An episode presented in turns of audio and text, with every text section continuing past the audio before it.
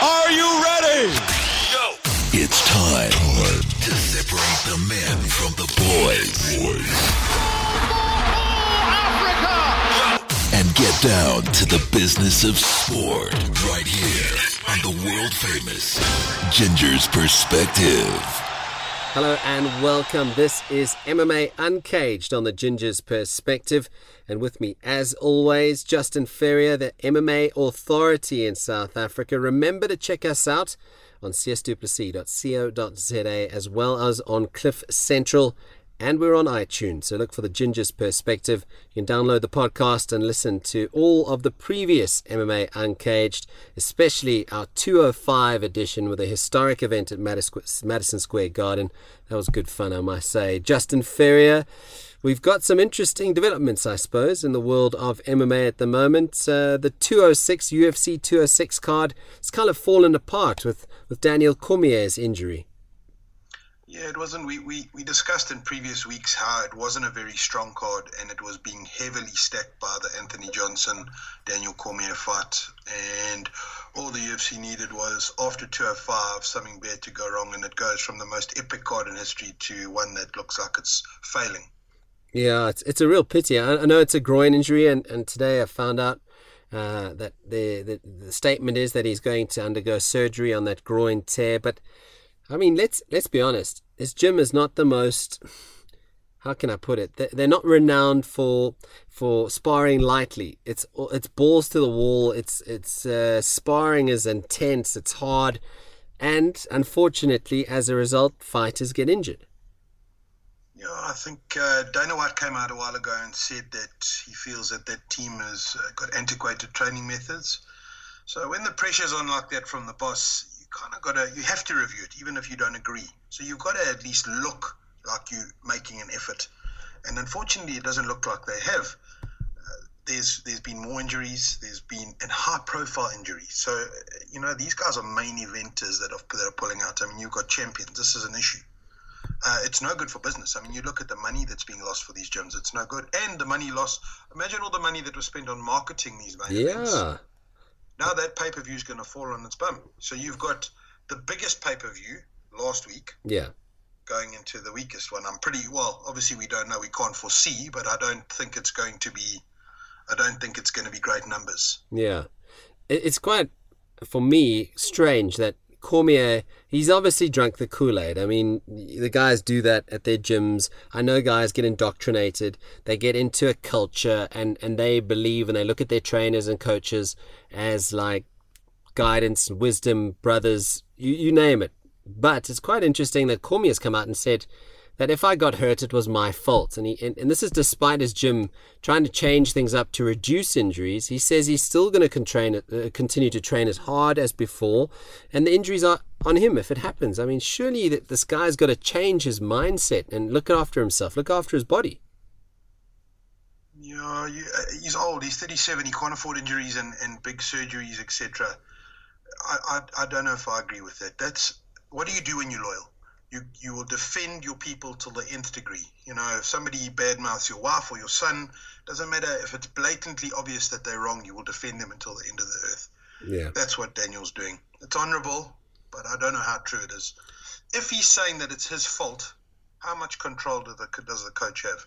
No, because well, exactly. At the end of the at the end of the day, you have a coach because he's your boss. Yeah, he's going to guide you, etc. You're going to take his advice. If you're not taking his advice, go train in your garage. Yeah. Because if you're doing what you want to with the with you say that the coach is putting safety measures and adhering to them, then you've outgrown your time there. Then it's time to move on and become self-taught or move to another camp where you can't do that. Yeah. That's that's. I'm sorry. I, I don't. I agree that he's partly to blame because obviously he's. I mean, he's an intense guy. He's a fighter. He's a champion. He's a winner. Yeah. So he's going to want to, but at some point, the team around you you, you don't want yes men. So you're going to want somebody to crack the whip and say, hey, just bring it back in. Yeah.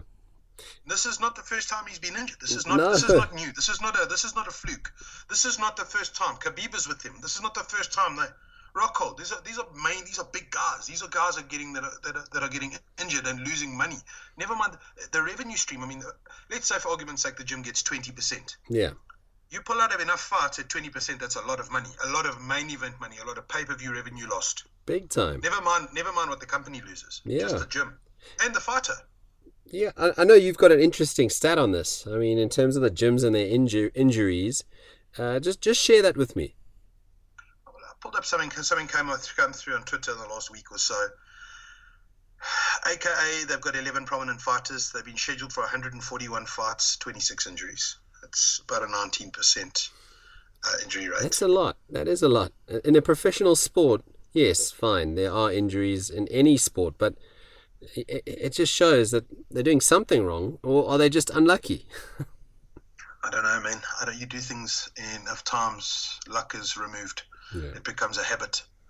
You know, it's these are things that are these are not flukes. These are intense individuals, and I think there's a there's a definite ego there, and it's and it's no good. And it's it's recently too.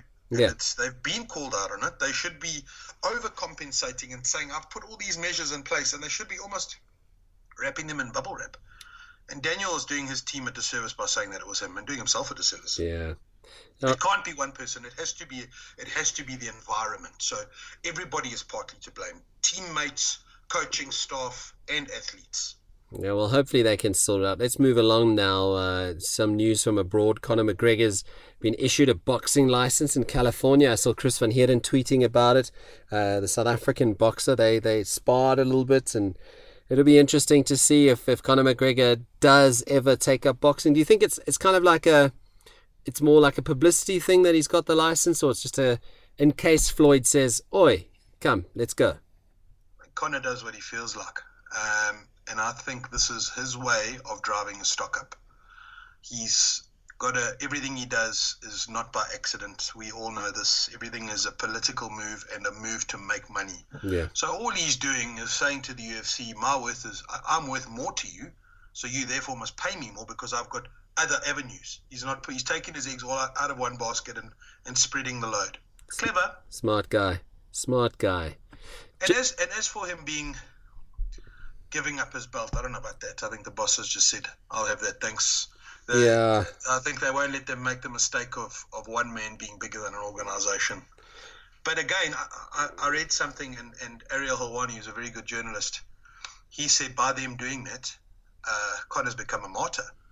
And I agree with it because they, he's playing the victim and saying, well, they took it away from me. I mean, and I deserve it. I owned it, whatever the case is. But the only winner in this whole scenario is Conor. Yeah. He's just driving his stock up. He's getting more public opinion, more public favor. Everybody loves him. And everyone's going, oh, you gave it back to the person he beat up.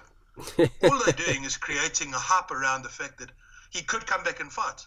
Or he could go to boxing. You know, the options are endless. He's he's he's at a fork in the road with many different options and they're all positive. Let, let me throw a spanner in the works here. Is it not maybe to protect him? In a way, because, I mean, at, it's the featherweight belt that he's given back, right? I'm pausing because I actually am thinking about that statement. I don't, I don't want to. I don't want to speak out of turn. Uh, I don't know if it's protecting him more than it is protecting the asset of him. So he's worth so much to them, and he's like we we've said in previous podcasts that he's. It, people may be better than him Yeah. in terms of skill, but they will never be more marketable than him. You, he's a once in a generation fighter in terms of he ticks all the boxes. Yeah, he is the UFC at the moment. But There's no doubt it about could, it. It could be. It, it could be. It could very well be that they. I, I don't think they. I think you can't protect somebody, but you can. Uh, you can't.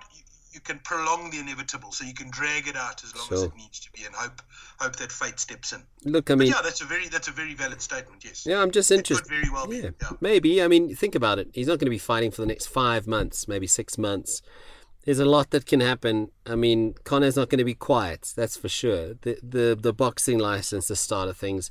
Who knows? You know, we've seen Infinite Warfare, Call of Duty. There's Conor McGregor in one of the cutscenes. You know, what I mean, the guy is massive. I mean, there's a, he's on UFC two, the game. He is the UFC. Let's talk quickly about and I know it's a relatively new thing, an unknown thing, because it is a developing type thing, but it's um, the MMA Athletes Association that's been formed. What, what do we know at this stage? I know it's early doors, But what do we know Yeah, at this I, don't, I, I don't know much. Um, I must be honest. Uh, I just, I, I, like you, it popped into newsfeed, and you know, obviously, I, I read up on things because it interests me. This is a, a genuine passion for me. This is not a job or this is what I love, and I would do it anyway. I just happen to speak for it, speak with you about it. It's Yeah. just what I love. Sure. And what popped into my head when I saw this was old men trying to stay relevant. I do understand the need for something, Yeah. um, but I, I, I just feel that there's a little bit too much meddling from has-beens. We need more relevance in terms of nows. And I do know that it, it, I I do agree that something needs to change and there does need to be a representation. What I do know about a representation of the fighters, shall I say, I do know um, that as big as your reputa- representation is, no team of one man or, or, or team of men can be bigger than a $4.2 billion business. I don't care how good your lawyers are and how big your numbers were back in the day. You are fighting a machine that It- is not not beatable. So while it's a good thing, I don't know how good.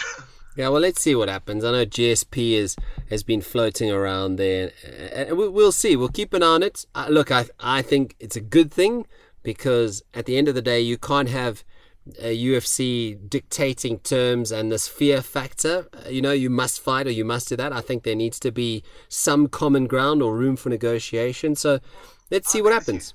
I, I agree with you. You can't. Some people, some people respond to if you if you give somebody an ultimatum.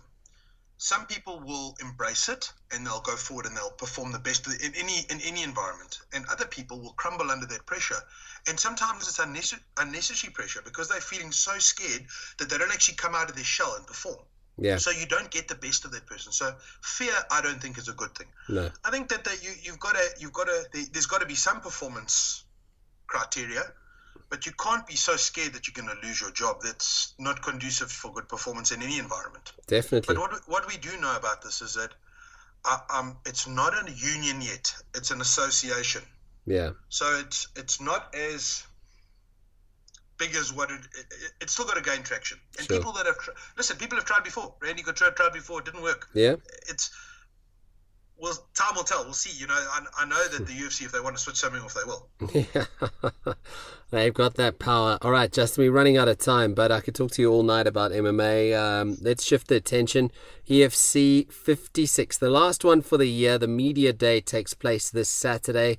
It's at Mardi Gras Theatre at Carnival City from 11. So get down there if you want to see your, your favorite fighters who are in action at EFC 56. I know Baldwin and Deloze is under a bit of pressure. Is this his third EFC in a row? yeah um i just I- don't know if it's a good idea that he that he's fought three in a row coming off two big losses and he's he's not got an easy task ahead of him and it's do or die for me um he's fighting gareth Piesky and that Wow. is not a hard that is not an easy fight that boy is strong apparently he word on the street is he bench presses more than his bigger brother So- Wouldn't surprise me. in terms of strength, I mean, listen, if anybody can win, it's Baldwin. He's nice and explosive, and he's a good kid. yeah. But that is a mammoth task.